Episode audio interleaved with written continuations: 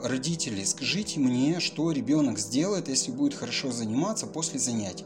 И родители сами говорят, мы поведем его там есть мороженое, или мы ему дадим чупа-чупс, или там купим что-то.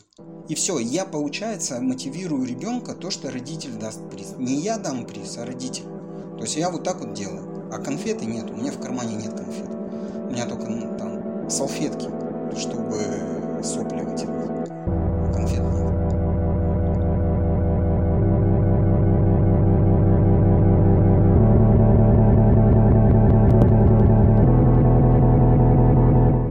Ломы. Всем привет! У вас в ушах летающие ломы, подкаст про зимние виды спорта и все, что их окружает. Я специально подбираю гостей из совершенно разных сфер э, зимних видов спорта, чтобы вы могли оценить, насколько многогранны горные лыжи и сноуборд. И сегодня у меня в гостях Влад Караваев, руководитель горнолыжной школы «Снежная академия», город Пермь. А также, как он это пишет у себя в Инстаграме, в профиле, он многодетный отец и марафонец. Привет, Влад. Привет, привет, Юрий. Да, очень интересно наблюдать за тобой, за твоим инстаграм-аккаунтом. Я рекомендую всем подписаться. Э, очень классный инстаграм-аккаунт. Вот, но начать я хочу с э, многодетности твоей. Вот, это очень важно сейчас в наши времена, и это очень круто, что ты многодетный отец. Скажи, э, сколько у тебя детей-то? Ну, трое. То есть, ну, стан... Трое детей. Как... Круто, да, отлично. Открыл калитку многодетности. Открыл. Окей, я тебя догоняю. У меня пока двое. Две девочки. Ну, трое проще, чем двое. Да? Да, да, да. Проще будет. Трое проще, а чем А почему? Ну, Давай, коротко. двое, да, коротко, но двое они делят между собой. А трое они уже не могут между собой делить. У них как бы все уже общее. То есть, а, а двое вот они твое, мое. И там постоянно драки между двумя. А между тремя уже невозможно драться. И все, и у них уже общность появляется. Все. Угу. И играть им интереснее втроем, чем вдвоем. Вот. Все, это а... а ты их поставил на лыжи уже? Конечно, Или на доску? Конечно, конечно. И на доску, и на лыжи. Это, это и уже и то? автоматом. Да, да, да. О, ну так получилось. Круто. Ну, сейчас буду рассказывать. И каких про... успехов они достигли у тебя уже? Ну, я не, э, не фокусирую их на спорт. То есть они не в секции, то есть они просто катаются. То есть, ну, я работаю, а они катаются. То есть вместе со мной они работают. То есть каждые выходные со мной ездят просто на разные базы. Вот. Mm-hmm. Ну, они в любительских mm-hmm. соревнованиях участвуют, но именно спортивного я, ну, у нас здесь не сильно развито. Из-за этого я не ставлю. Слушай, а вот э, сразу такой вопрос. А со скольки лет правильно ставить детей на лыжи? Ну, правильно ставить тогда, когда он попросит. Он скажет, типа, вот, папа, мама, хочу, хочу с вами, все, можно ставить. Хоть два, хоть в три для галочки ставят. Ну, в четыре легко. В четыре легко на лыжи поставить, и в шесть более-менее нормально можно ставить на сноуборд. Ну, легко ставить, имеется в виду, можно и раньше. Ну, просто больше Ну, времени. то есть мускулатура уже достаточно развита, да, после... Ну, ну да, то есть в 4 у них уже появляется баланс, то есть вот э, они пожестче стоят, а в 6, например, на сноуборде они легче понимают вот эти переносы веса тела, давление из-за этого. Так-то и в 4 можно. Вот. Ну, у меня uh-huh. в 3 падали на лыжах просто, то есть не стояли, просто падали в ботинках, ноги разъезжались. А в 4 автоматом встали и на ролики, и на лыжи. И как, понравилось?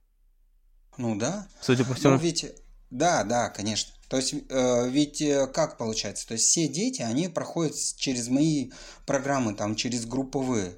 То есть у нас есть горнолыжный детский сад. Я их просто с собой на работу беру, вот, и они э, просто сами встают. Ну, то есть я говорю, ну все, вот детский сад, давайте вместе со всеми. То есть я не выделяю специальное время их обучать. Понимаешь, да? Mm.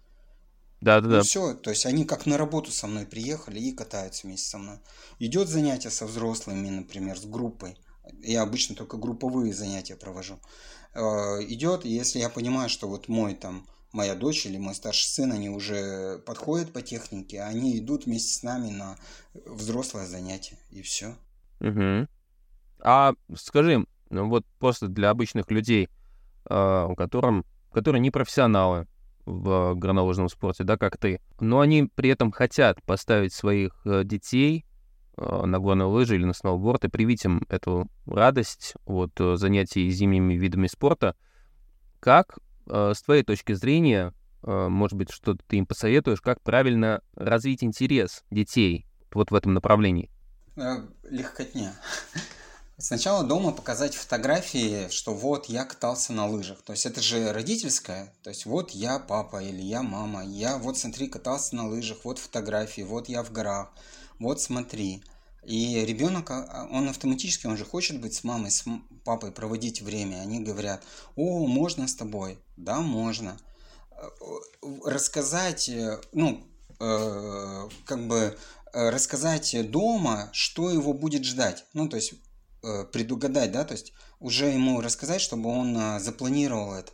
Не просто, чтобы это как, как бы не неожиданность была, да, для ребенка, а просто он рассказал, вот мы сейчас приедем, там будет дядя, он научит тебя, если мы инструктора будем брать, и ты вместе с ними там в группе с другими ребятами будешь заниматься.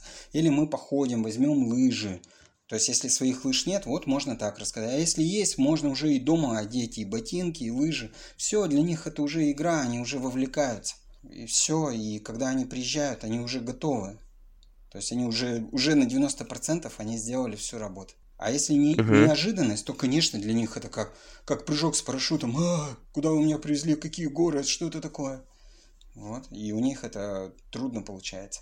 Слушай, а как правильно в таком случае подобрать детского инструктора? То есть э, приходишь на горнолыжный центр и берешь себе любого, или все-таки горнолыжный центр должен обеспечить себя именно детским инструктором, который специализируется на этом направлении? В общем, еще раз, то есть я фанат групповых детских занятий. То есть это горнолыжный детский сад, лыжная школа, школа сноуборда. И вот э, дело в том, что все, кто на группах работают, на группах, они 100% квалифицированы. Ну, потому что ну, невозможно э, инструктор, если он не умеет с группой работать, он не встанет на детскую группу, да? То есть, если он не умеет работать с детьми, он не встанет на, на детскую группу. Он просто не вывезет это занятие. И, соответственно, то есть вот для родителей, которые им лучше в группу отдать, это 100%. Это, во-первых, с другими детьми, с точно такими же, как они, у них э, меньше страх будет. И 100% инструктор будет квалифицированный. Ну, не может быть иначе. То есть, понимаешь, да? А, а иначе, то есть uh-huh. искать инструктора, то есть зависеть от инструктора, ну, это не мой метод. То есть я такое не люблю. То есть вот, когда, например, они начинают искать э, инструктора по этому, по рекомендации, то есть они ищут, о, кто хороший детский инструктор. Они пытаются найти этого детского, и они начинают зависеть от этого детского инструктора. И тогда ребенок, он будет кататься только с этим детским инструктором. А если этот детский инструктор, не дай бог, уйдет, или надо будет поехать на другую горнолыжную базу, все, катание заканчивается, типа, а где там условная тетя Маша? А тети Маши на этой горе нет. Будешь кататься с нами? Нет, я с вами кататься не буду, я буду кататься только с тетей Машей. То есть вот из-за этого я не очень люблю. То есть я люблю групповые. А в групповых э, ребенок, он не к инструктору привязывается, а к группе. То есть вообще он к катанию привязывается. Вот в чем важный момент для меня. Угу. К общению с другими детьми. Да, да, да. Угу. То есть они в тусовке, все, них горнолыжная тусовка, они уже учатся, можно сказать, они уже сейчас опрески учатся. Все, сразу же. Слушай, а еще один вопрос, а, больше такой профессиональный. Я э, сам таким методом не пользуюсь, но наблюдаю со стороны, что некоторые мои коллеги, э, ну, в частности здесь в Беларуси, апеллируя к некоему австрийскому опыту, угощают детей сладостями после занятия. Как ты относишься вот к такому методу положительного подкрепления? Ну, я не фанат этого. Во-первых, э, у некоторых детей есть аллергия. Вот. Э, во-вторых, э, получается, ну, у нас после занятия выдается паспорт горнолыжника, ну или сноубордиста и даются наклейки, которые соответствуют их уровню катания. То есть это является стимулом. И мы говорим, вот в конце занятия вам будет подарок, там наклейка. Кто будет плохо заниматься, наклейку не дам. Наклейки они могут там приклеивать и в паспорты, и там на дневники, куда-то на тетради себе, на лыжи, на шлем. То есть дети, кто много катается, у них вообще море наклеек таких. То есть это безопасно, оно гипераллергенно. Максимум, что бывает, то есть вот это когда на индивидуальных занятиях я использую, то есть если рассматривать именно конфеты, то есть это вот вообще крайний случай, то есть это когда попадается сложный ребенок какой-нибудь, и которого трудно мотивировать. А, и я в начале занятия просто с родителями разговариваю, а, родители, скажите мне, что ребенок сделает, если будет хорошо заниматься после занятий. И родители сами говорят, мы поведем его там есть мороженое, или мы ему дадим чупа-чупс, или там купим что-то. И все, я, получается, мотивирую ребенка то, что родитель даст приз. Не я дам приз, а родитель. То есть я вот так вот делаю. А конфеты нет, у меня в кармане нет конфет. У меня только там салфетки, чтобы сопли вытирать. А конфет нет. Сопли вытирать. Да. Угу.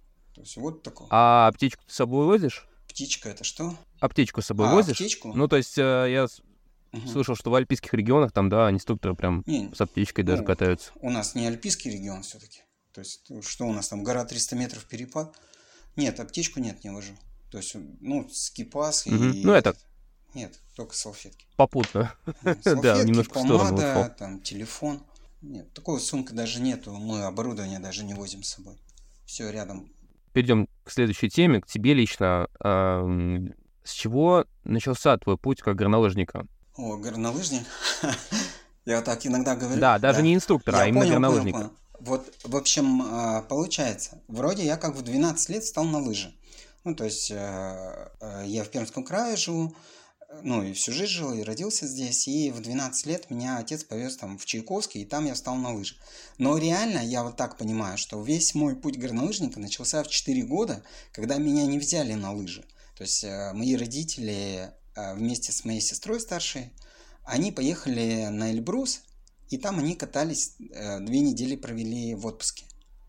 И приехали и показывали мне фотографии, а я остался четырехлетний с бабушкой. И каждый день говорил, где мама, папа, они в горах катаются на лыжах. Вот. И так как меня в 4 года-то вот не покатали, то я, видать, докатываюсь сейчас. Пон- Понимаешь, да? То есть, Вот, вот этот э, тур их и докатывает. Да, да, да. Да, то есть они сами-то не катаются, а я уже, ну, и на Эльбрусе много раз был. Вот. И сам катаюсь, и вот это вот все происходит. Очень интересный момент. Интересный путь, Да. интересно. В 12 я встал, вот он меня, поставил. Там тогда еще сложно было, то есть это какой у нас там а, 89-й год, то есть тогда трудно было лыжи покупать. А, Вот как раз а, мне купили лыжи в Москве, крепления в Питере, ботинки здесь рук, с рук где-то. То есть вообще все старое было, прямо сборная. Вот, и я сам катался. В секцию было уже поздно, то есть они сказали, все, мы берем 78 год, а ты 77 ты уже опоздал. Все. И я ходил в секцию просто так. То есть я просто приходил, потому что у меня лыжи свои, и они, ну ладно, катайся. И я за ними, за секцией последний катался. Но на старты уже не брали. То есть я так и тренировался два года с ними. Вот такой, это начало. А ты в соревнованиях участвовал? Нет, я не мог заявиться. То есть все, я же уже не участник секции. То есть все, я просто... То есть я тренировался, ездил с ними на сборы там, на соседние горнолыжки. А участвовать не мог. Не могли заявить. Ну, система же, как это мы заявим, он же не занимается в секции. У него уже возраст не тот. То есть, ну, в 12 лет это уже поздно было. 13 даже получилось. Но я не переживаю за это. Это тоже, наверное, докатываю. Потом тоже докатывал на любительских соревнованиях уже после института. Ну, то есть это прид- придает тебе дополнительной мотивации, можно Наверное, так да. сказать. То есть какие-то ограничения в детстве дают сейчас. Ну, я не думаю об этом. Все мы конечно. родом из детства. Да, наверное. Мгм. Да. В детстве с детьми не накатался, да, с другими. То есть не было лагерей. Мы сами свои кемпы организовываем и катаемся с детьми. Как маленькие там, по, по кочкам, да, между деревьев. Да, да, да. Это очень круто. По себе помню. Окей, интересно. А на сайте Академии написано, что ты сертифицированный инструктор. А какое у тебя об- образование? Вот это что значит сертифицированный? Так, получается, я прошел три, ну, то есть в трех местах. То есть, ну, Национальная лига инструкторов, э, то есть я добрался до категории А. Э, То есть категорию А сдал, но рейс-тест еще не сдал. Э, С по сноуборду в Национальной лиге, но я был еще в Австрии. Э, В Австрии я сдал тоже на курс инструкторов пошел. Это Шелера Анвертер. Вот, на немецком языке, специальный немецкий язык даже выучил для этого, прямо в немецкой группе. Вот. И был еще у нас стажировки во Франции, но это по детскому обучению. То есть мы там две недели стажировались в школе ЕСФ. То есть работали, нам показывали, как проводить детские занятия и работали с ними. Ну, в их детском саду и лыжной школе. Вот такие три варианта. Угу. А образов... не думал получить образование какое-то профессиональное, высшее? Угу, я понял. Ну, тем более мы здесь живем в Пермском крае, у нас Чайковский институт рядом. Э, так, где-то примерно 8 лет назад я все это дело узнавал, э, то есть проверял, что и как и мог на заочное поступать, но принял решение не поступать. То есть, ну, фактически, то есть было бы второе высшее образование, я мог бы э, работать тренером и этим, и руководителем спортивной школы. Но я и так могу работать и тренером, и руководителем спортивной школы, там спортивного клуба. Ну, я не стал учиться, то есть не стал тратить время как таковое. Ну, не посчитал нужным. Угу. Понял. Ну, текущих знаний хватает. Я, я бы еще поучился, там, в Австрию бы, может быть, съездил там на продолжение курсов. Еще... Ну, вообще, мне интересно было бы съездить на стажировки. На стажировки куда-нибудь там, например, в Италию, в Австрии постажироваться, там, в Скандинавии можно было бы постажироваться. Ну, и интересно, куда-нибудь там в Канаде, в США. Вот именно на стажировку. То есть во время стажировки можно и поучиться. Угу. То есть это, вот это было бы интереснее. А еще расскажи, пожалуйста, у тебя в Инстаграм-аккаунте в этот раз я из разных ресурсов так накопал на тебя информацию из открытых источников, что ты старший инструктор написано. Вот. Э, чем ты занимаешься на горе, вот как старший инструктор? Как старший? Ничем, наверное, да? Все инструкторы скажут, что я ничем не занимаюсь. Ну, у нас э, старший инструктор, ну, то есть я на трех горнолыжных базах старший инструктор, вот, э, и они разные. То есть одна база, например, большая, то есть это Губаха, там 300 метров перепад, и у нас там 35 инструкторов работает. Друга, другие две маленькие они. Э, и там э, на одной работает два человека, а на другой шесть. То есть, ну, реально разные базы. То есть, в первом случае, например, э, ну, вот отвечаю за службу, то есть, это формирование прайса, да, то есть услуг формирую, обучаю инструкторов, да, то есть составляю там расписание, обучаю администраторов, ну то есть пол, полный цикл. И на самой горе, то есть во время работы, ну, то есть я скорее как контролирую, но тоже не особо контролирую, прямо как они работают, ну, потому что и так все видно сразу же, кто хороший инструктор, кто плохой. То есть, ну, квалифицированный, не квалифицированный. И занятия я очень редко провожу, скорее мастер-классы, бывает провожу как старший, ну, как э, с максимальной категорией. Ну, все, и катаюсь, наверное. Катаю, фотографирую. Вот много фотографирую прям. Они ленятся, многие ленятся фотографироваться. А я вот фотографирую. Угу. Вся работа. А есть э, такие случаи, что приезжает некая вип-персона и говорит, мне самого лучшего вашего инструктора, самого старшего, самого главного. Заплачу сколько надо. Да, это не я. Ко мне не попадут. Окей. Ну, это не из-за того, что я типа не... Но, как, как сказать? То есть, если VIP-персона приедет и попросит, э, то это буду не я. А вот если какой-то человек в личные сообщения напишет и скажет, вот, Владислав, я за вами слежу, и я бы хотел именно с вами позаниматься, то это буду я. И э, при этом ему не надо будет там самые большие деньги платить, то есть он там может по стандартному прайсу зайти. Ну, то есть есть другие, кому интересно проводить там с VIP-персонами занятия. Мне интересно проводить занятия с тем, кому надо, да, то есть, ну, uh-huh. кому там реально надо повысить квали- квалификацию. Uh-huh. Ну, хотя были, да, тоже VIP, VIP тоже были, конечно, но, но редко.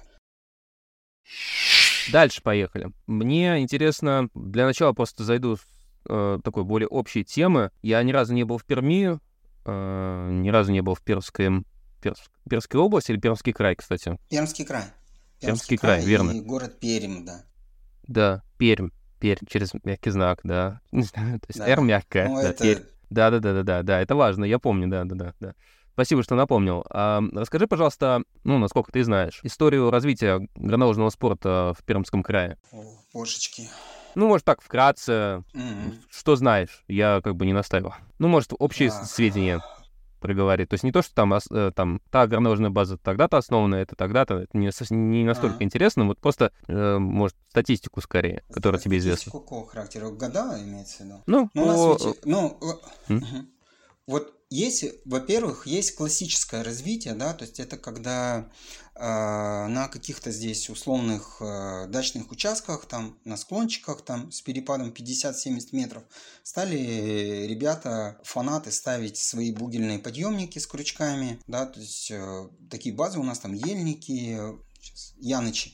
Например, они стали Увал, гора, они стали вот эти подъемники ставить с крючками бугеля. То есть фактически они накатались на Кавказе, и стали вот приезжать, и вот такие базы маленькие стали появляться там, это в 60-х годах прям, потому что у меня отец даже там рассказывал, то есть я ему рассказывал, где я катался, а он мне говорит, что он в 60-х годах там катался, и для меня это прям было откровение. Вот, это вот в 60-х. Потом позже, где-то в 70-х, 80-х стали появляться такие уже как горнолыжные центры, то есть это, во-первых, Чайковский, ну там потому что трамплинный центр был хороший, далее Часовой и Полазно да, то есть вот такие три базы. И потом уже ближе к 85 году появилась э, Губаха. Вокруг Губахи было еще два центра, то есть там э, в Кизеле и в Гремячинске. Мы здесь живем на Среднем Урале, то есть у нас горы чуть ниже, чем на Южном Урале, например, в Челябинске, ну, в Челябинской области и в, в этой, в Башкирии.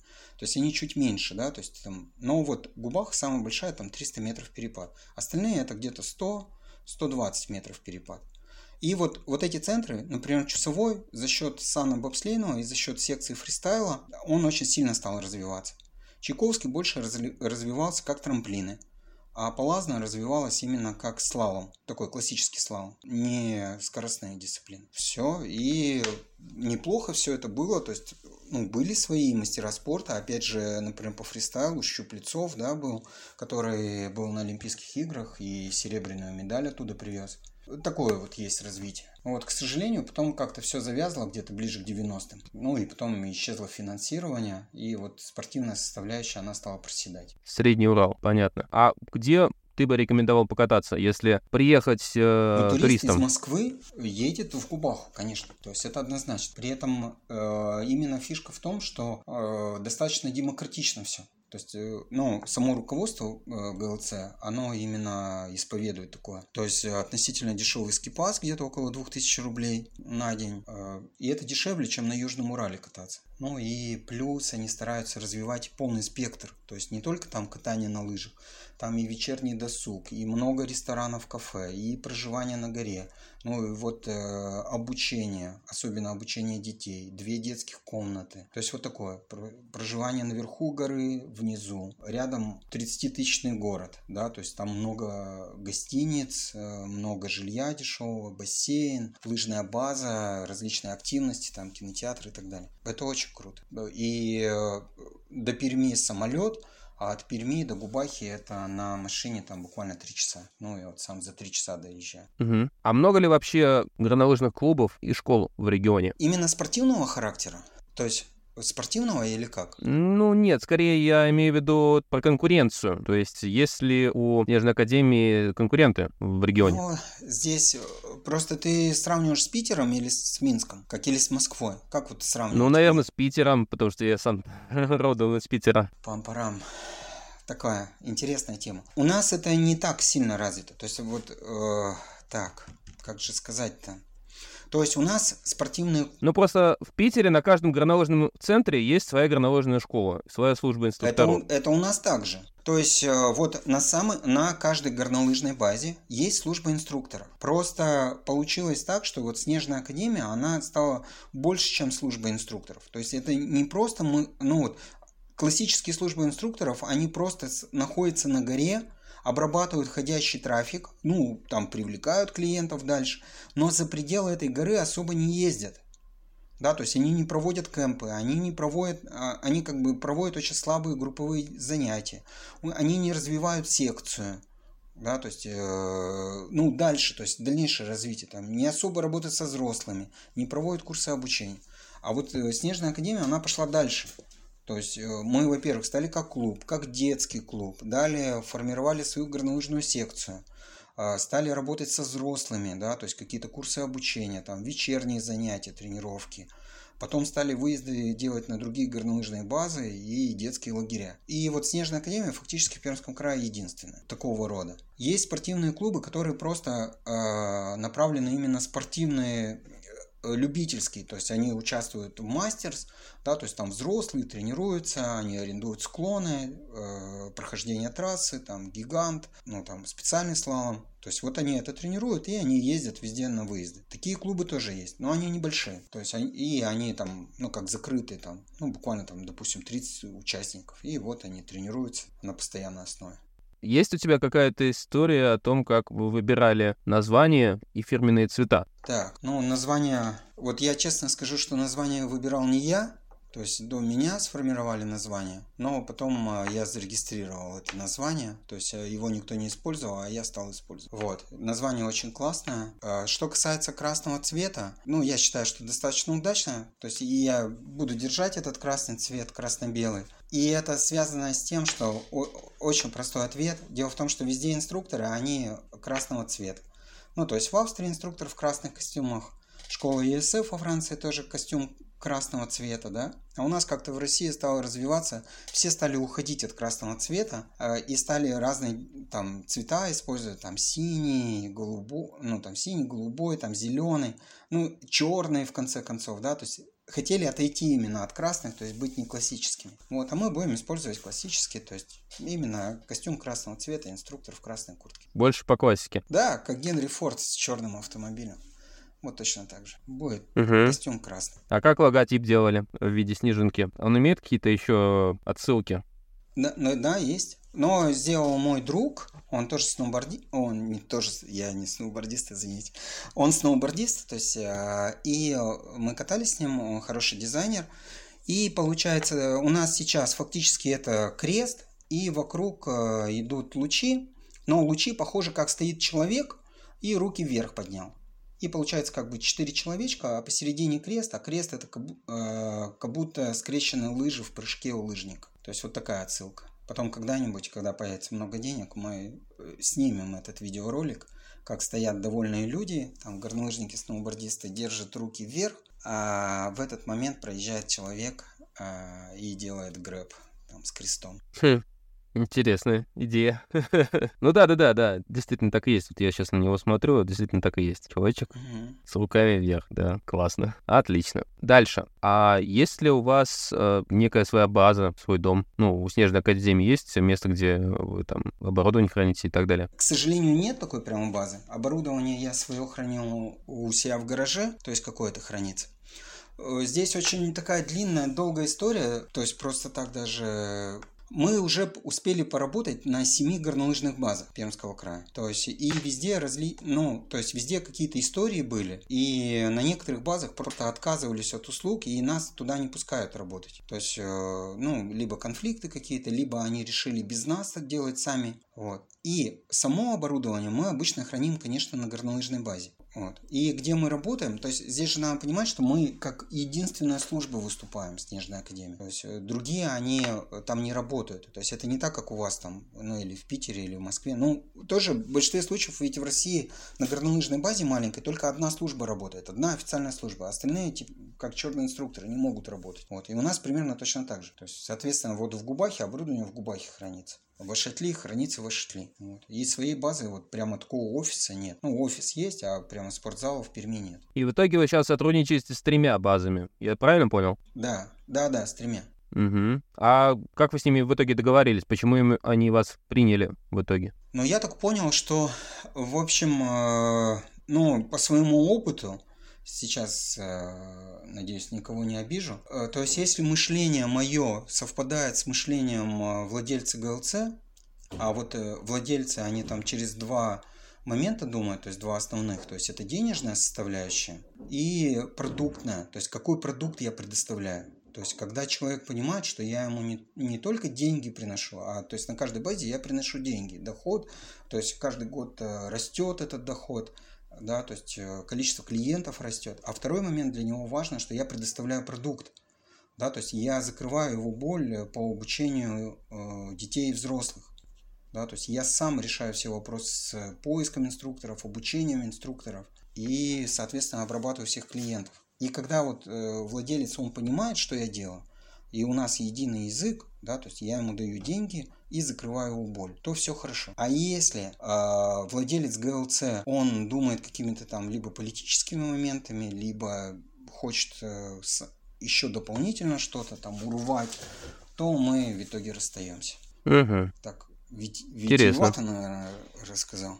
Ну, просто опыт, то есть такой получился. То есть сейчас я бы не хотел сейчас заходить в какие-то новые базы и создавать снежную академию прямо на новой базе. То есть и в этом году плана нет. То есть вот на трех базах остался, все, буду дальше развивать. Угу. Потому что а горнолыжный центр предоставляет э, свои помещения, получается? Да, да, да. Мы арендуем помещение, получается. Вы арендуете. Угу. А есть ли какая-то помощь от государства? Нет, я не играю в это. Угу. Понял.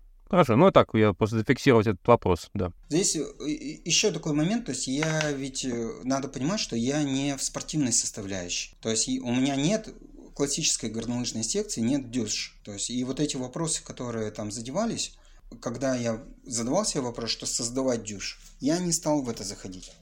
Мне это не то, что не интересно, это очень сложно для меня. Ну и для клуба, и с точки зрения бизнеса это очень сложно. То есть я не, не спортсмен. То есть, если бы я был заядлым спортсменом и прям фанатом и тренером, то, конечно, я бы, может, создал бы дюш. А я больше коммерсант. Вот что важный момент. Не, но тем не менее, я так э, по новостям, судя по новостям, э, государство вроде помогает какими-то субсидиями, не субсидиями, как-то конкурсы там какие-то есть вроде бы да, в России. можно, можно.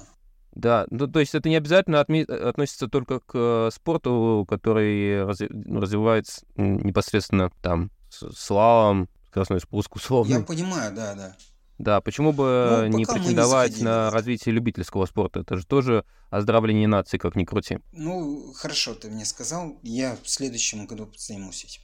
Обязательно тебе напишу. И напишу спасибо за мысль. Вот, обещаю тебе следующим летом позаниматься этим вопросом.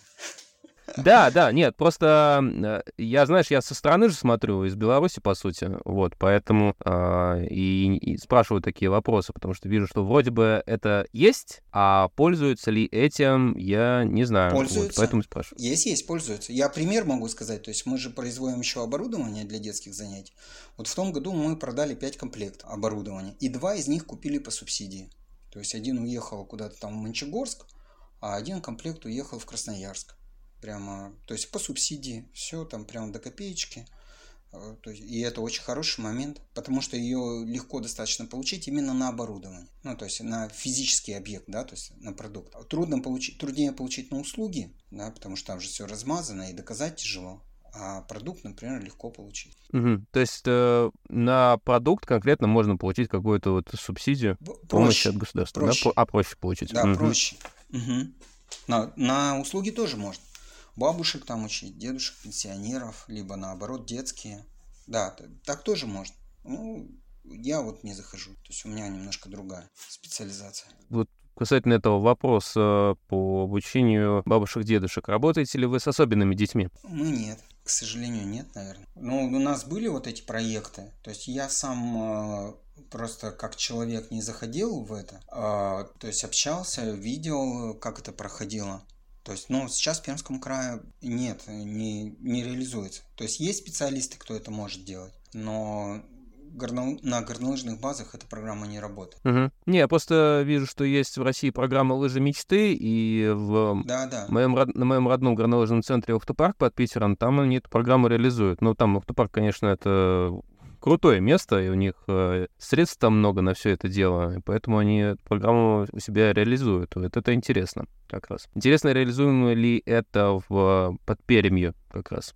Но это ведь вопрос э, еще и руководства ГЛЦ. То есть оно даже в чем-то больше заинтересовано, чем я сам. То есть как инструктор. То есть ведь субсидию получит... Э, э, ну, понятно, что служба инструкторов может заморочиться и получить эту субсидию. Но может же и субсидию получить сама ГЛЦ. И вот то, что руководство ГЛЦ не делает этого, это к ним больше даже вопрос. Угу. Не, ну просто, может, э, ты как-то инициативный человек можешь им намекнуть о том, что вот, э, мол, очень много детей с особенностями в развитии, и почему бы этих детей не ставить на лыжи с помощью вот этой франшизы «Лыжи мечты». Я понял. Ну, я могу так ответить, честно даже достаточно. То есть э, я когда об этом думал, да, я почему к этой теме не подходил? То есть с точки зрения денег, да, э, я не хотел, потому что это все-таки такая социальная тема, да, вроде как, как на социалке заработать денег. А с точки зрения именно инвалидов, да, работы с ними, я сам, меня душа не лежит к этому. И я, получается... Ну да, конечно, это дело добровольное. Да, добровольно. И получается, я, например, зайду, если в службу и скажу, так, ребята, кто хочет с инвалидом? И никто не хочет. И я заставить никого не могу. Э, то есть вот так. А ради денег потом кого-то искать, э, я тоже не хочу заходить. Справедливо. Справедливо. Хорошо, ладно, тогда пойдем дальше. Спасибо тебе за ответ, да. за честный. Ну, честно, да. А, расскажи, пожалуйста, каких стандартов, каких ценностей придерживаются, ну, придерживаешься ты, придерживается с, Снежная Академия? Ну, вот при развитии вот инструкторских служб, горнолыжных школ, какие стандарты, какие ценности? Ох, я даже вот так вот сходу не могу ответить, это надо как-то подумать. Что первое приходит в голову тогда? Первое, у нас, э, я могу просто через историю рассказать, которая была в том году. Вот именно в том году вот так интересно это произошло. То есть я в течение пяти лет развиваю службу инструкторов. Вот, ну, с 17 года, то есть фактически где-то 6 сезонов, да, прямо. И каждый год все развивалось, развивалось. И в том году э, должностные инструкции, то есть, ну, вообще классические должностные инструкции были больше про то, что что вы должны учить по методике, что вот есть методика там национальной лиги, например, вот по методичке вы должны учить, да, вот список упражнений, вот уровни катания и так далее. Вот элементы, вы должны знать методику. Вот. Далее, вы не должны опаздывать на работу, то есть это уже административное, да. А, то есть первое это просто именно методика, методическая часть, второе административное. То есть вы должны быть трезвые, без наркоты, вы должны всегда быть в униформе, униформа должна быть чистая, вы должны э, опрятно выглядеть, да, то есть вот такие административные. Не, не имеете права опаздывать, нельзя материть клиентов, извините, уважаемые клиенты, то есть э, получается нельзя, да, и культурно общаться с коллегами. То есть вот сначала вот такая административа. Но в том году стали возникать такие ситуации очень интересные они стали возникать через отзывы, то есть где-то стали пролетать отзывы, что у меня плохие инструкторы. Хотя я вроде всегда родил, чтобы у меня были хорошие инструкторы, они хорошо обучали, всегда качественно относились к клиентам. Ну, то есть, вот, ну, как вот человек относится к другому человеку. Хорошо, так и я думал. Но потом оказалось, что можно же как учить? А, можно просто методичку оттарабанить, и все типа окей. Например, на сноуборде можно учить, да, то есть все показывать, каждый элемент, а можно просто сноуборд в сторону убрать и целый час на месте стоять и показывать, какие надо элементы делать.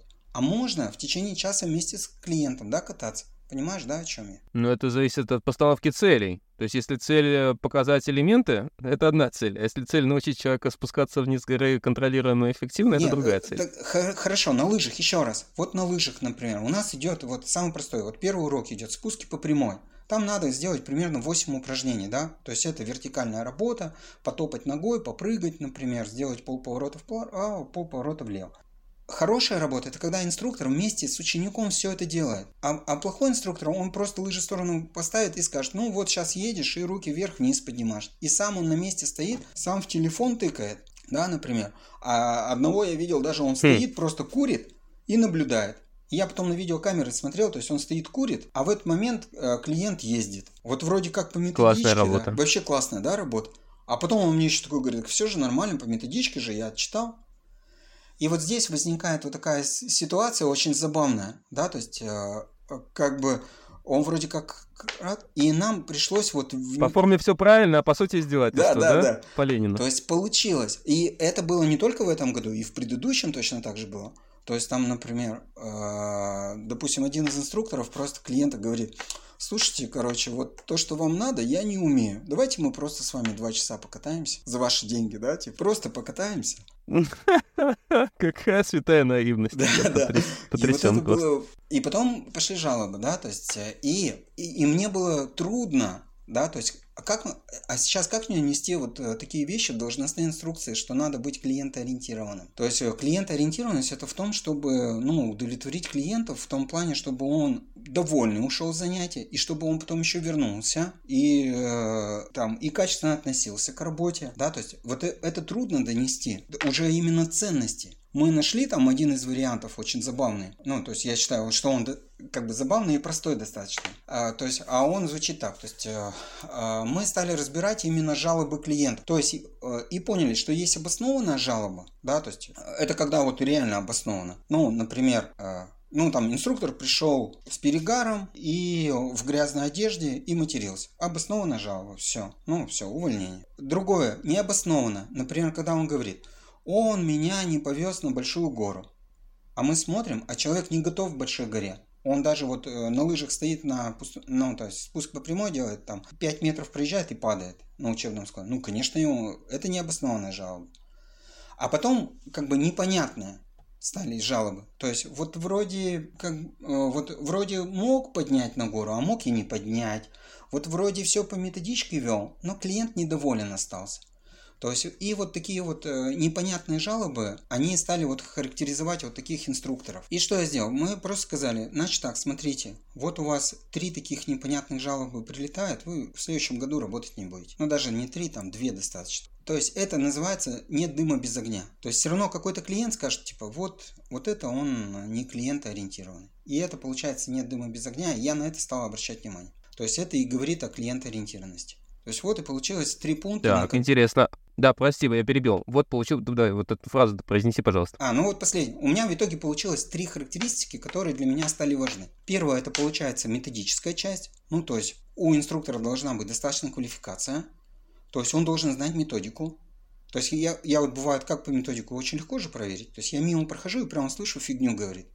Вот просто, ну, лажу вообще. Ну, все понятно, значит, методику не знает.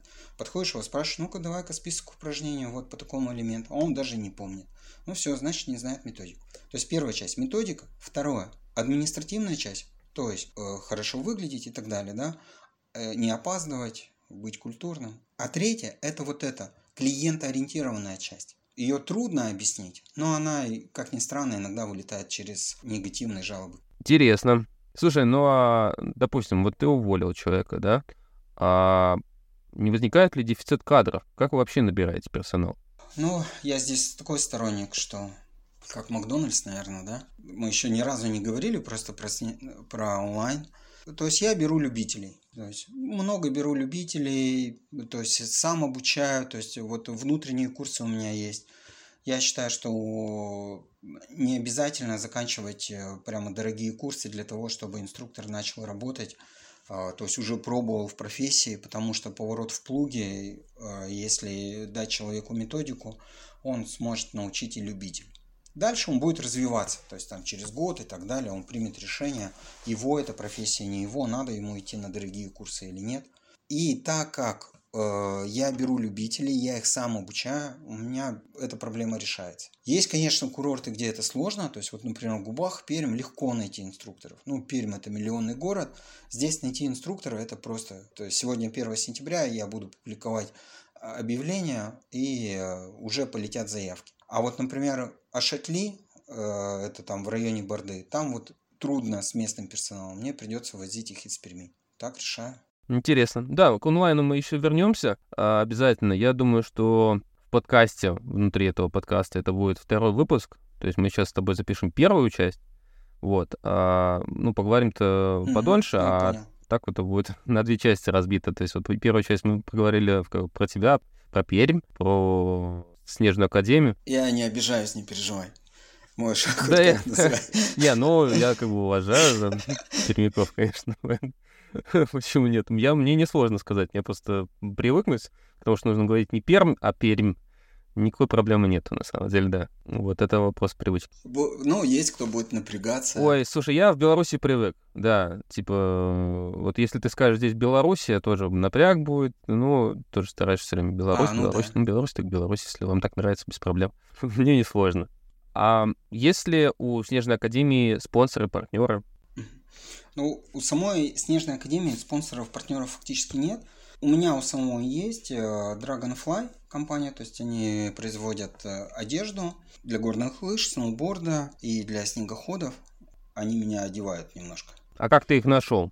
Они сами. Ну, то есть э, у них был конкурс в прошлом году, и я подал заявку, и получилось выиграть. Ну, там где-то примерно 10 человек кто тестирует одежду, и я вот со своей позиции там тестировал. То есть дали костюм, термобелье, и я проверял, как это все дело работает. М, То есть ты выступаешь таким тестировщиком, по сути. Да, да, М, Круто. А это российский бренд? да, да.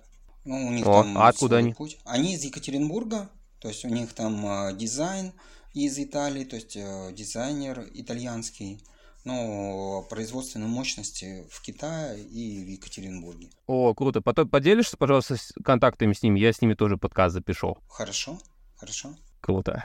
Отлично. Так, одно за одно. Вот, э, глядишь, так, подкасты и насобираем по, вс- по всем этим сферам. Отлично. Так, и хочу еще один вопрос задать касательно горнолыжной школы. Мгм. Как в горнолыжной службе, инструкторской службе увеличить доходность бизнеса? Так, доходность, выручку или чистую прибыль? Да и то, и то, можешь и так, и так рассказать. Мне все интересно. Ну, это дв- две разных стратегии. Да-да-да, ну, рассказывай, мне, мне все интересно. Не, ну, но стратегии разные. То есть э, одно дело увеличивать э, чистую прибыль, а одно другое дело там увеличивать выручку. Ну, выручку, то есть если основные такие моменты, ну, выручку, да, то есть это доходность. Так, поехали.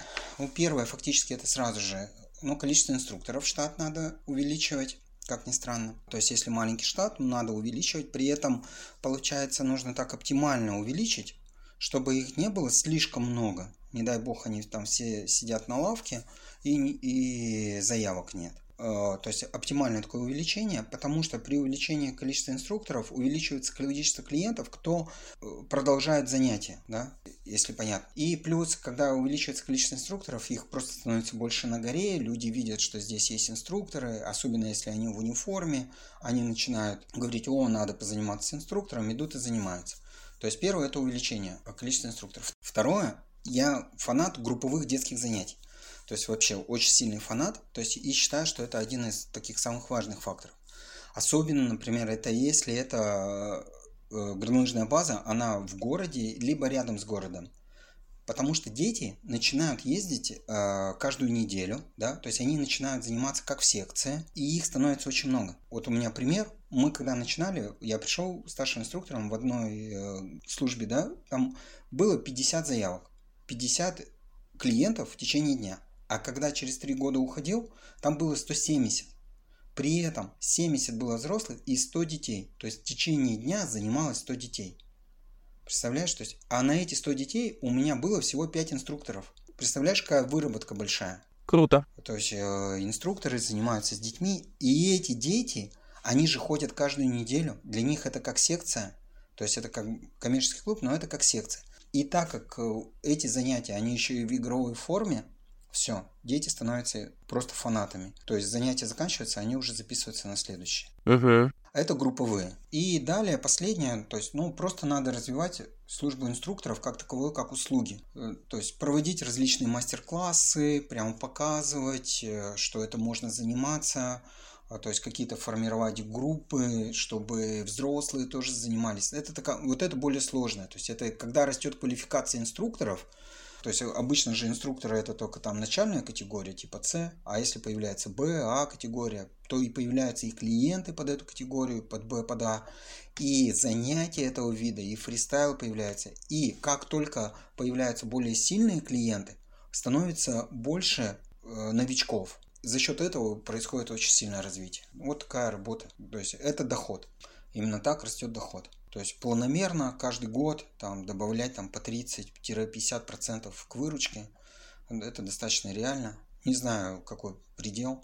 Предел где-то, ну, я понимаю, там есть э, там показатели европейских курортов. То есть до 15% клиентов горнолыжной базы может быть клиентами э, службы инструкторов. У меня сейчас показатели где-то около 5%. То есть я там затрагиваю 5-7% от э, посетителей ГЛЦ. То есть еще вот могу расти. Круто, круто.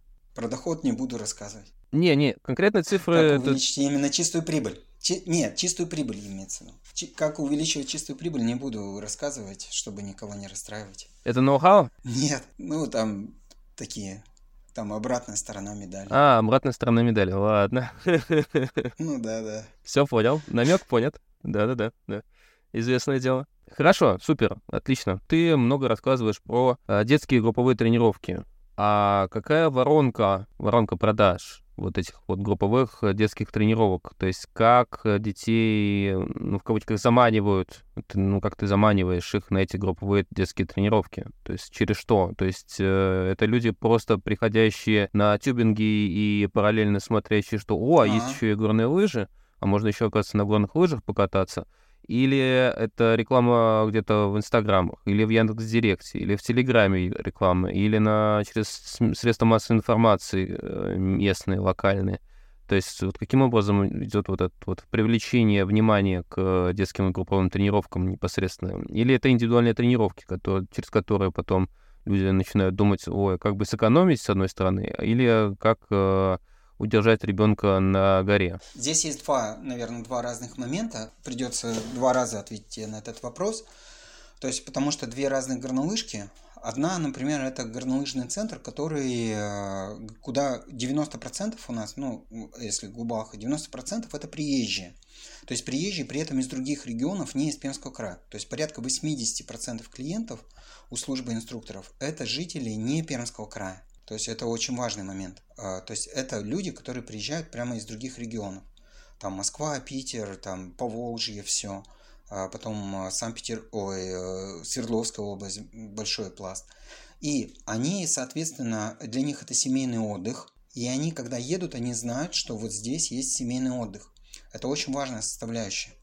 То есть меня и самого, когда на курорт брали, то есть меня брали именно под эту задачу. И мы вот ее решаем уже пятый год. То есть, соответственно, мы именно рекламируем услуги, что у нас есть семейный отдых. И люди уже, когда едут, они планируют ехать с семьей.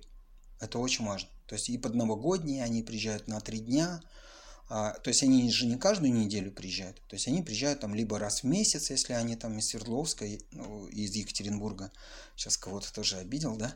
Так, из Екатеринбурга, либо из Перми, например, они раз в месяц ездят. Редко кто ездит там каждую неделю. То есть это маленький такой процент.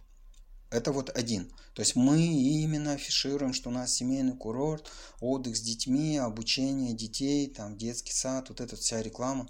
И основной источник идет э, за счет фактически ресурсов ГЛЦ. То есть ресурс ГЛЦ это там 50 тысяч подписчиков ВКонтакте, в Инстаграме примерно там 30 тысяч, я не знаю сколько, ну, примерно, то есть, ну, хорошие такие показатели. Они сами таргетированную рекламу настраивают на все регионы. Вот это одна позиция. Второй момент, если в Перми, да, мы смотрим, там уже другая да, история или другой вариант. То есть нам важно научить. Здесь мы... Что мы делаем? Я вот даже не знаю, как у нас очень большой спрос, э, то есть у нас предложение больше, ой, предложение меньше, чем спрос.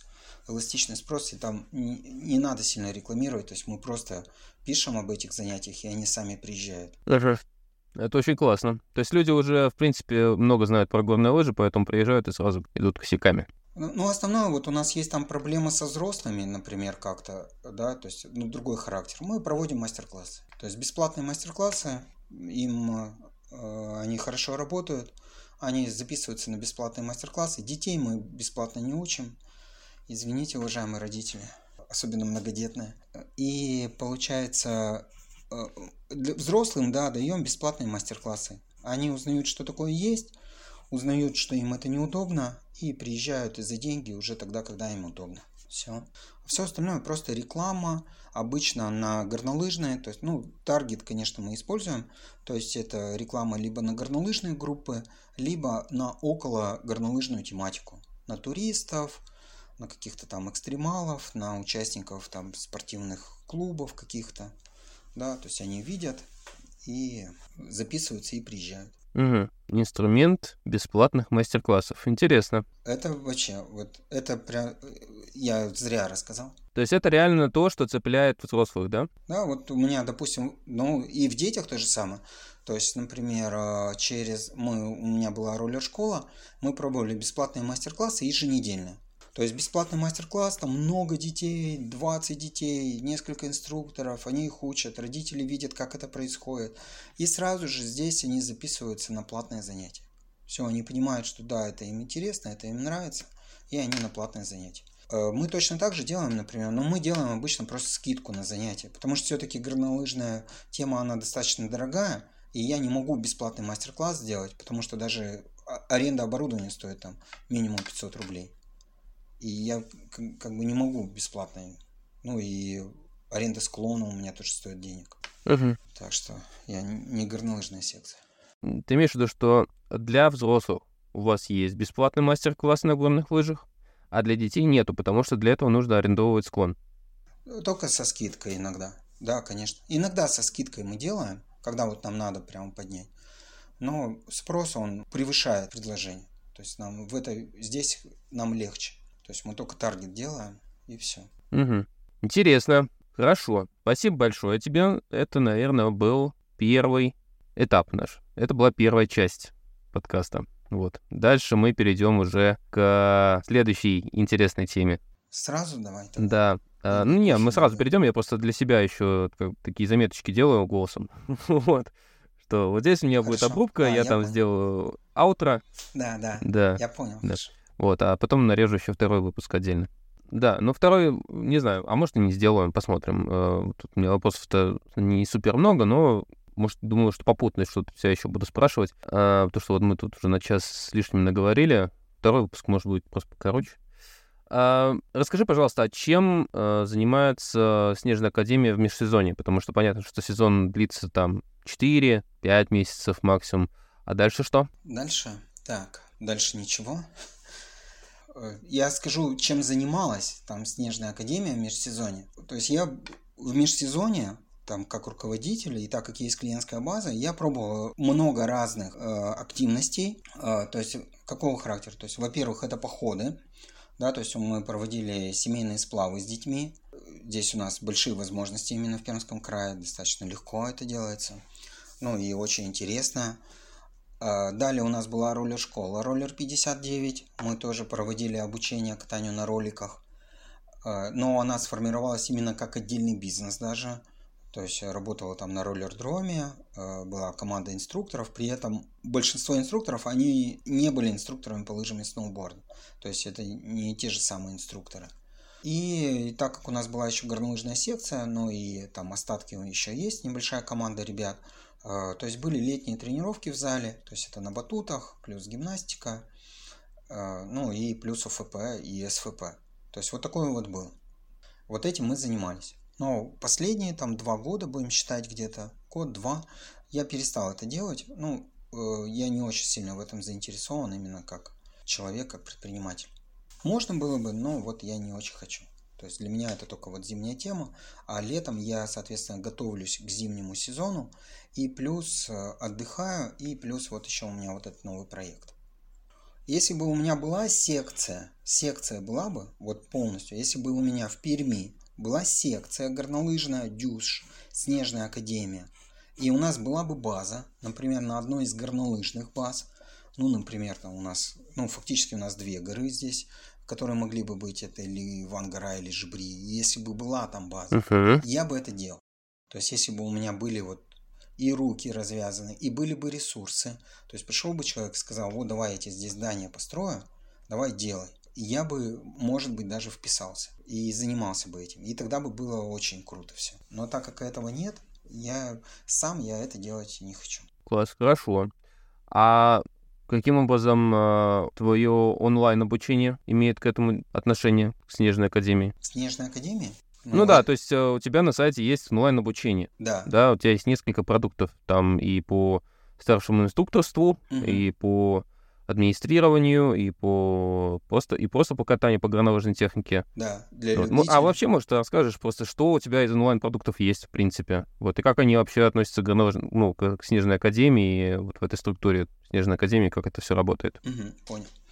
Так, Получается, а, Снежная Академия онлайн, она для любителей, для инструкторов и для старших инструкторов, там, для администраторов как результат то есть по горным лыжам и по сноуборду. Но этот продукт, он вытек фактически, ну, то есть я автор проекта, и можно сказать, он вытек там из двух составляющих. Первое это из YouTube, где я снимал обучающие видео, например, но я понимал, что там очень слабая монетизация. И хотелось создать такие видео прямо полноценные по обучению.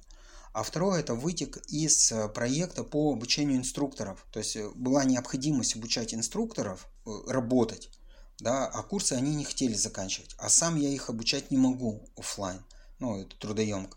И я стал снимать учебные видео. И все это дело вот сформировалось, плюс там наложилось, развитие онлайн-школ, пандемия, там э, мое распределенное такое география, география моя, что я не могу ездить везде на все горнолыжные базы.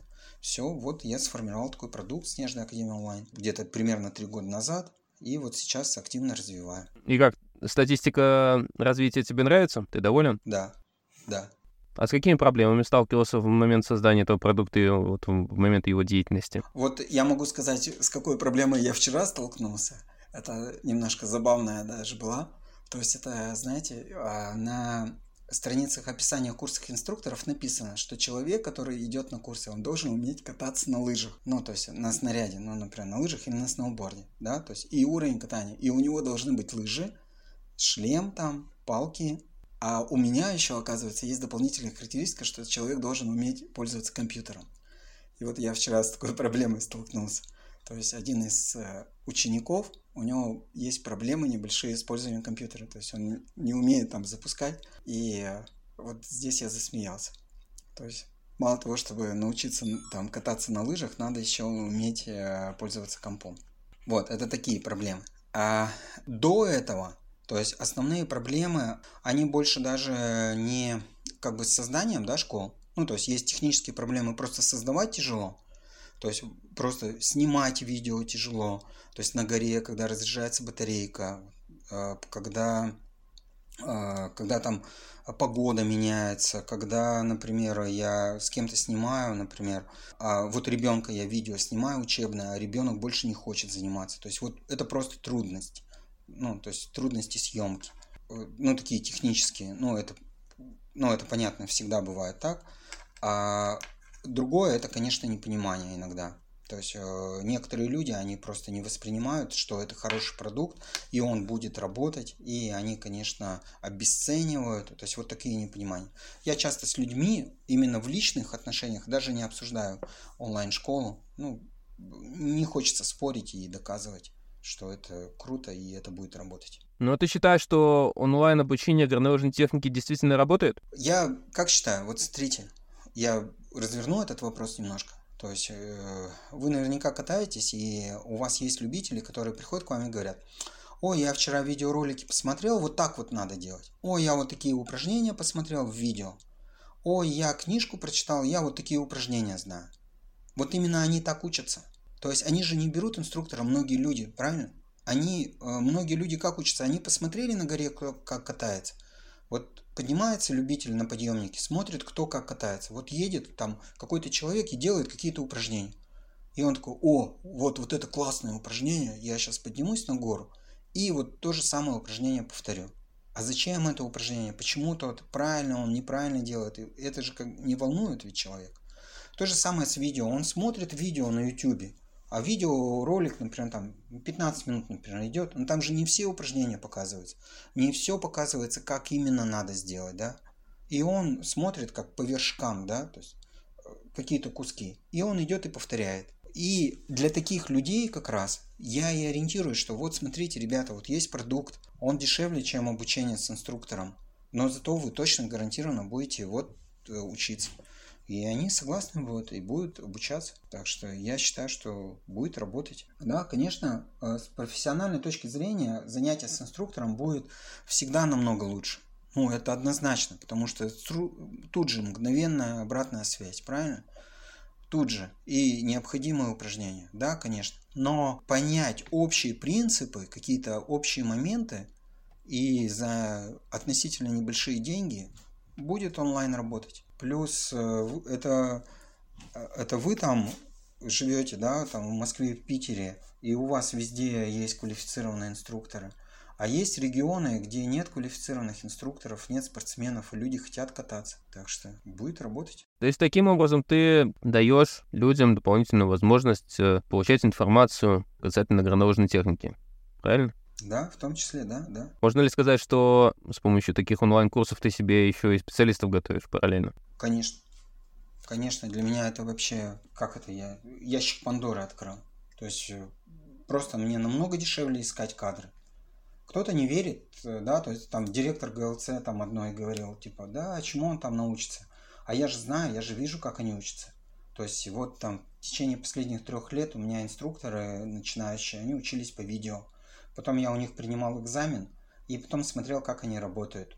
И многие достойные кадры. Кто-то, да, плохо работает, но потом увольняется, или я его увольняю. А кто-то продолжает и дальше идет учиться. И это очень хорошо. А для меня это вообще мгновенный поиск сотрудников. Скажи, а почему бы людям не проходить онлайн-курсы НЛы, если у НЛы есть точно такой же продукт? Но у них онлайн-академия, она... Это же, по сути, вы же конкуренты, по сути. Не, но у них же онлайн-академия, это ведь она же не курс, не полноценный.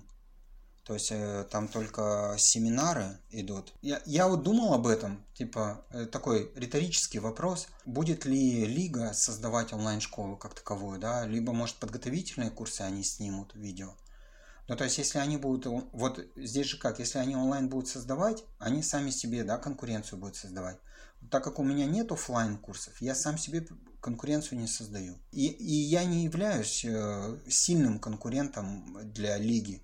Все равно к лиге пойдут профессиональные инструкторы, кто уже понял, что да, я хочу развиваться дальше, вот мне нужна там категория А. И я не смогу онлайн обучать категории А и категории Б. Это же понятно. Основы смогу давать. Такие профессиональные знания, ну это очень сложно, наверное, все-таки. А после прохождения онлайн-курсов у тебя были какие-то отзывы? Эти люди достигли каких-то успехов, обучившись у тебя? Так, давайте и положительное, и отрицательное, да, скажу. Так, положительное. Ну, во-первых, конечно, здесь из положительных есть ребята, кто у меня работают. Конечно, у них положительные отзывы, да. Я же их попросил написать, и они написали положительные отзывы. А, но в любом случае есть ребята, кто, да, они вот э, сказали, да, они знают, как обучать людей. Есть э, кто уже э, инструкторы, кто прошел обучение, да, то есть дистанционно, и я их не видел, то есть они не работают у меня. И у них есть именно положительное, что они узнали методику, то есть как вести и позитивно отнеслись. Из отрицательных, вот есть такое, что, например, э, вот была, ну и есть ситуация по детской методике. То есть, э, как проводить, например, групповые детские занятия.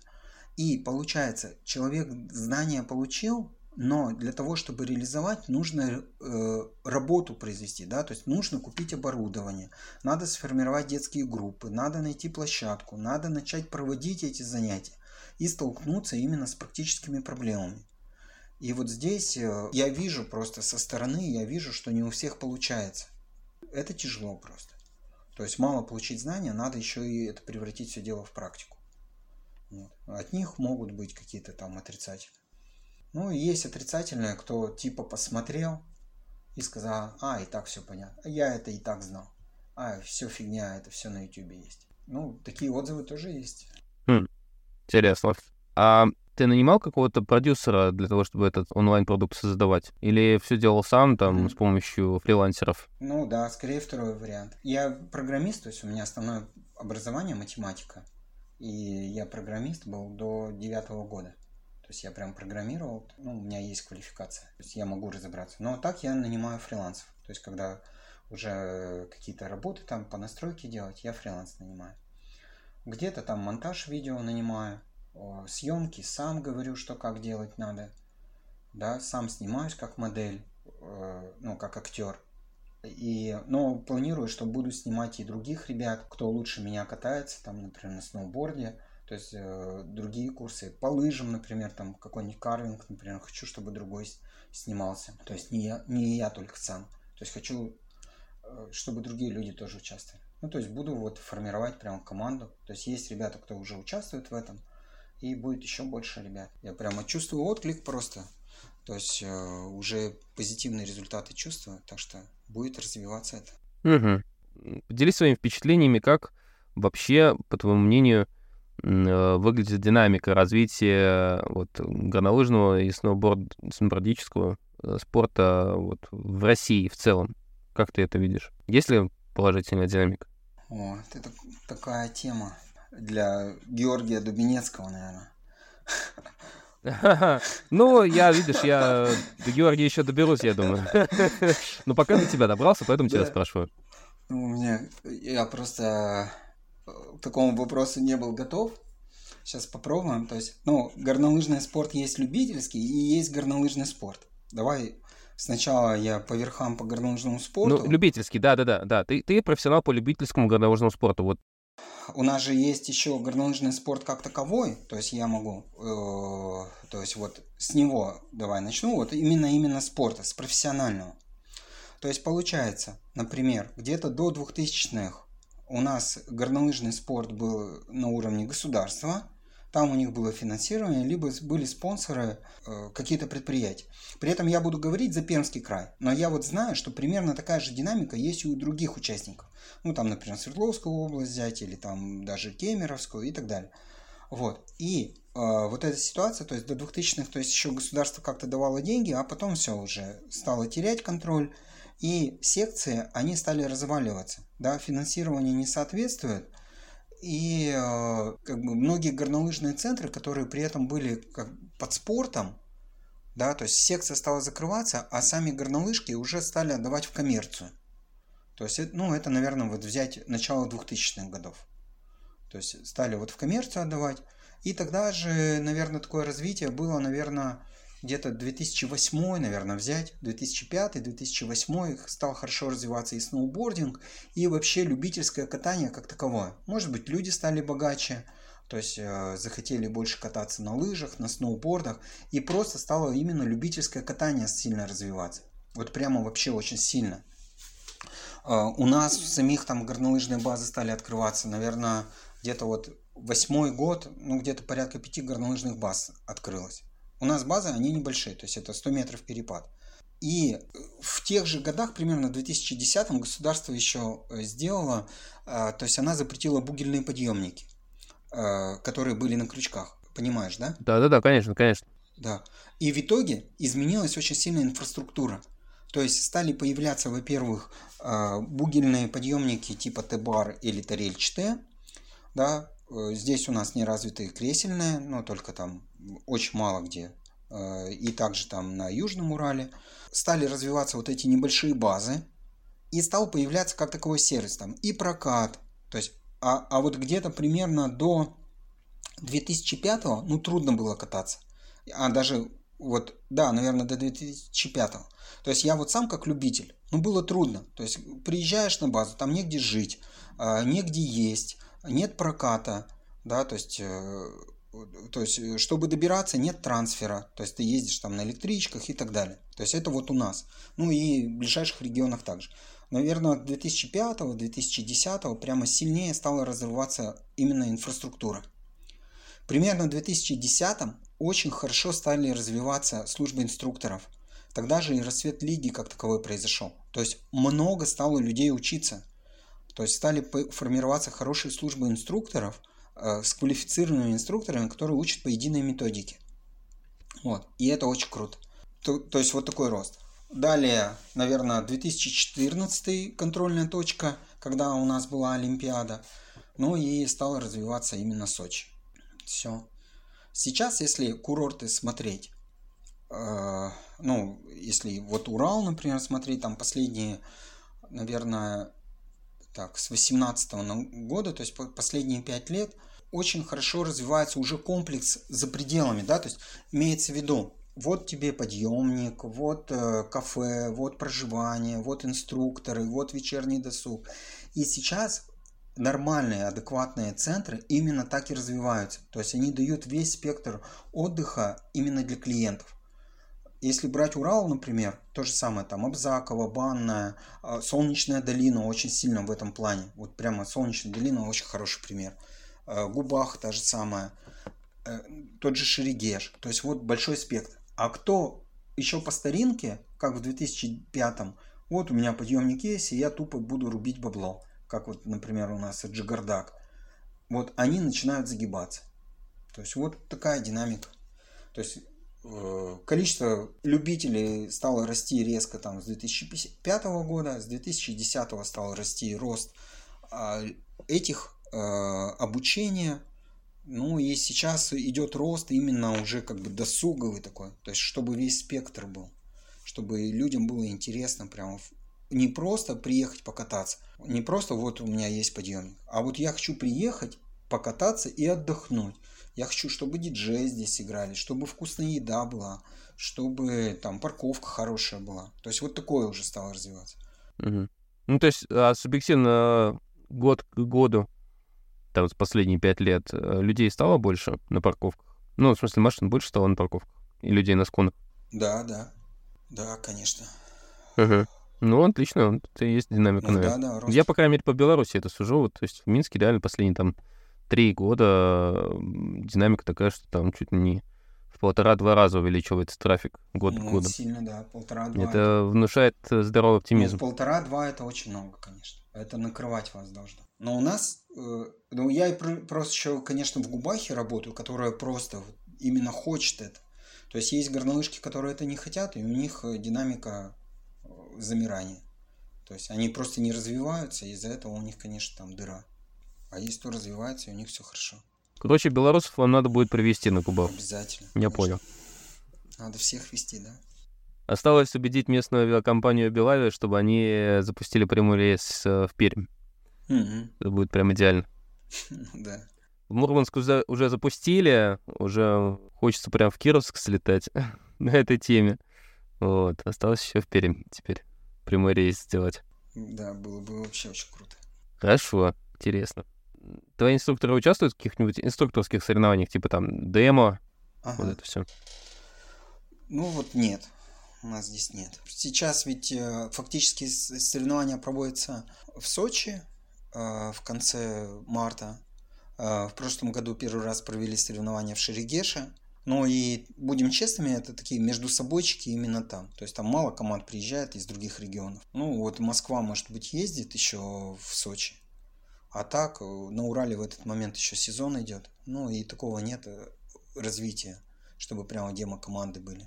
А э, я, наверное, это все буду потом клеить, монтировать, чтобы это все составлять выпуск. Вот. Э, попутно так возникают э, еще вопросики. А видишь ли ты внутри своей академии и занимаешься ли ты таким направлением, как развитие сообщества э, любителей, да, вот твоих учеников, вот внутри твоей структуры? То есть есть ли у тебя какие-то чаты, встречи, мастер-классы для ну, не только горнолыжные, а вообще там, помимо того, то есть э, объединяются ли, ли люди вокруг э, горнолыжной академии э, в качестве таких постоянных клиентов, которые у тебя занимаются уже там не год, не два, не три, а постоянно там, и при этом еще они друг, друг с дружкой общаются, там, не знаю, совместные туры какие-то ездят. Вот есть ли что-то такое у вас? У нас, ну, что-то подобное такое было, там, зачатки, когда мы в Перми активно работали, то есть мы сейчас просто в Перми не работаем, у нас нет ни одной базы, где мы работаем в Перми. Но у нас такое прямо было. Э, был горнолыжный клуб для взрослых, для любителей. То есть был общий чат, и где они разговаривали, то есть обсуждали методику, видеоразборы делали. И у них были ежедневные ну, тренировки, то есть э, еженедельная, то есть э, вечером в будни. И у детей точно такое же, то есть тренировки уже по субботам и воскресеньям, которые в клубе да, занимались а, именно в детском. И в конечном итоге летом, как раз когда мы в походы шли, фактически вот эти люди и шли. То есть кто и зимой катался на лыжах, также они и шли в походы. Ну и плюс выезды а, в ту же Губаху, например, либо там детский лагерь. Мы формировали вот за счет таких и детей, и вот этих участников. Было, да, то есть такое сообщество было. Ну, потом, к сожалению, вот немножко распалось. В принципе, э, с большего я все спросил. Спасибо за разговор. Подкаст получился насыщенный. Было круто. Мне было интересно. Спасибо большое. Да, тебе тоже спасибо. С удовольствием э, приеду в гости, покатаемся. Ну все, там как под подписчикам и слушателям тоже большое спасибо. Приезжайте в Губашечку и катайтесь на лыжах, сноубордах. Угу. Отличное слово для аутра. Класс. Я прям Ставлю это в качестве финала нашего разговора.